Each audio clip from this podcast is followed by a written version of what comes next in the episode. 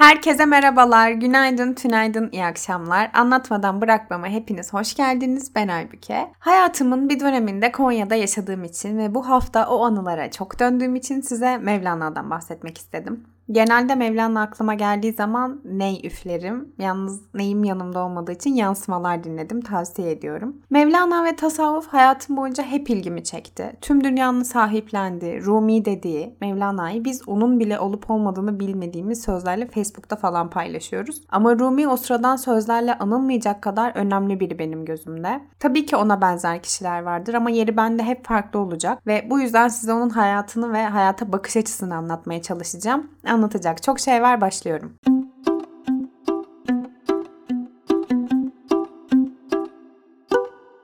Rumi ya da bizde bilinen ismiyle Mevlana. Onu bir din alimi, bir tasavvuf bilgini olarak anlatmayacağım. Onu ruhani bir lider olarak düşünün istiyorum. Başta da dediğim gibi dinle bir alakası yok meselenin. Bakış açısını anlatacağım. O yüzden sevdiğim bir alıntısıyla başlayacağım ki meselenin gerçekten din olmadığını kavrayalım. Mevlana diyor ki Hristiyan ülkelerini dolaştım da baştan sona aradım çarmıhta o hiç görünmedi bana. O hiç yoktu. Hintlilerin puta, mecusilerin ateşe tapındıkları mabedin içinde hiçbirinde yoktu. Dolu dizgin yollar açtım. Kabe'yi tavaf ettim de yoktu. O gence yaşlıya sığınak olan Kabe'de de yoktu. Sonra kendi yüreğime baktım. Can evime gördüm oradaydı. Yoktu başka yerde. Bugün Mevlana'nın bakış açısıyla içimize bakalım istiyorum. Mevlana ya da Avrupa'da ya da işte Arabistan'daki evrensel ismiyle Rumi. Afganistan'ın Bel şehrinde doğuyor. Doğduğu dönem o coğrafyanın karışık olduğu, Moğol saldırılarının olduğu bir dönem. Dönemin bilginlerinden olan babasıyla birlikte gezmeye başlıyor. İlk durağı Karaman ve 7 senenin ardından son durağı Anadolu topraklarından Konya oluyor. Dönemin hükümdarı Alaaddin Keykubat'ın onu ve babasını kapıda karşıladığına dair minyatürler bile var. Tabii ki burada piştim diyeceği şeyleri yaşayacağından habersiz. Yanmasına yardımcı olacak dostunu bulacağından habersizce geliyor geliyor buraya. Başta babası olmak üzere yoğun dersler alıyor.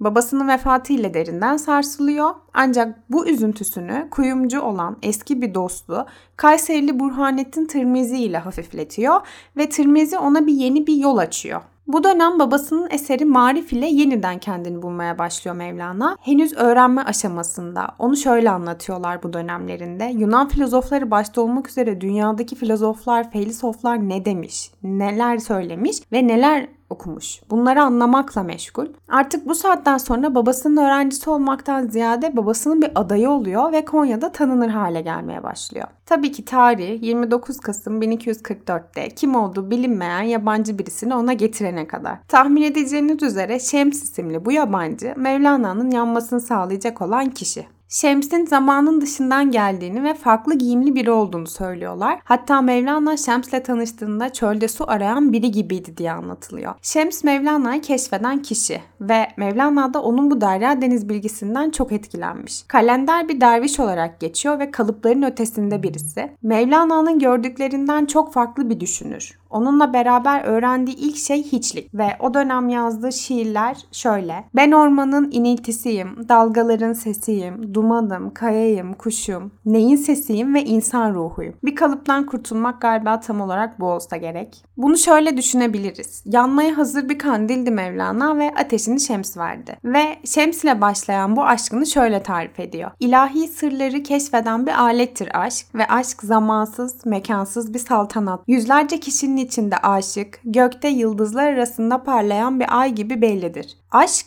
aşığın kalbindeki parıltısıdır. Burada bahsedilen aşk metafiziksel bir aşk. Zaten kesinlikle semanın da dönmenin de metafiziksel bir yanı var. Ve onlar hakkında araştırma yapan birisi şöyle söylüyor. Şems'le bir caddede karşılaşsaydık, onu görseydik de tanıyamazdık. Ona Mevlana'nın gözüyle bakmamız gerekirdi. Ancak birbirlerine verecek ve söyleyecek çok şeyi olan bu ikilinin arkadaşlıkları o dönem kimileri tarafından kıskanılmış. Ve Şems bir gün gitmiş. Ancak bence okuduğum ve dinlediğim kişilere göre de bu zamansız gidişin birçok manası ve sebebi sebebi var. En önemlisi de bu ayrılığın yaşaması gerektiği ve yazmaya bu şekilde başlaması. Bu gidiş onun farklı bir seviyeye getirecek olan bir gidiş. Belki de pişmesi gerekiyordu ve bilerek yapıldı. Bunu hiçbir zaman bilemeyeceğiz. Mevlana Şems'in gidişiyle ona şiirler, beyitler ve rubailer yazmaya başlıyor.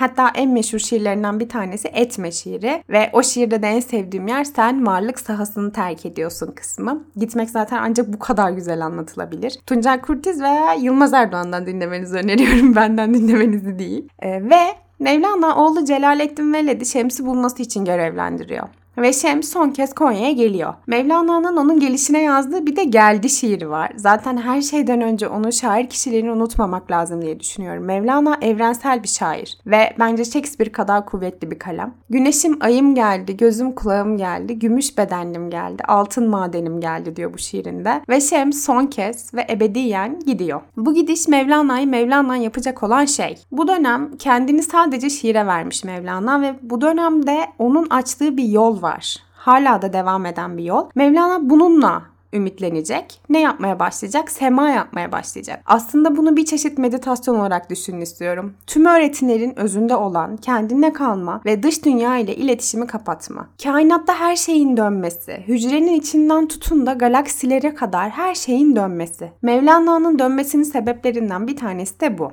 Dervişlerin dönmesi Mevlana'nın öğretilerine örnek zaten. Bir eli yukarıya cennete, bir eli aşağıya dünyaya doğru. Bu haktan aldığım sevgiyi halka veriyorum demek. Semanın diğer anlamı zaten kalbin etrafında dönmek demek ve sufizmde kalp ilahi gücü temsil ediyor. Sema yaparken tüm dünyadan uzaklaşmak ve manevi bir yolculuğa çıkmak demek. Hırkasını çıkararak dönmeye başlaması yolculuğa çıkmasına ifade ediyor. Başındaki sikke nefsinin mezar taşını, üzerindeki kıyafet ise nefsinin kefeni demek. Bu sema sırasında hocaların etrafında dönen dervişler gezegenlerin güneşin etrafında dönmesi gibi buradaki güneş de tabii ki şemsisim geliyor. Hatta Mevlana diyor ki senin yokluğunda sema bile helal olmaz. Buradaki amaç sema yapmak değil ölümlü olan bedeni unutup ölümsüz olan ruhu bulmaya çalışmak. Tüm bedeniyle tüm insanla sevgi dağıtmak aslında. Şems'in dönmeyeceğini anlayan Mevlana eski dostlarıyla ve öğrencileriyle bu eksikliğini doldurmaya başlıyor bu dönemde. Çelebi Hüsamettin onun hem en yakın öğrencisi hem de sır katibi. Ona etmemiz gereken bir teşekkür var. Sebebi ise bu güzel dizeleri kaleme alacak olan kişi olması. Mesnevi'nin ilk 18 beytini kendi yazacak ve kalan bölümlerini de Çelebi Hüsamettin'e yazdıracak Mevlana. Ve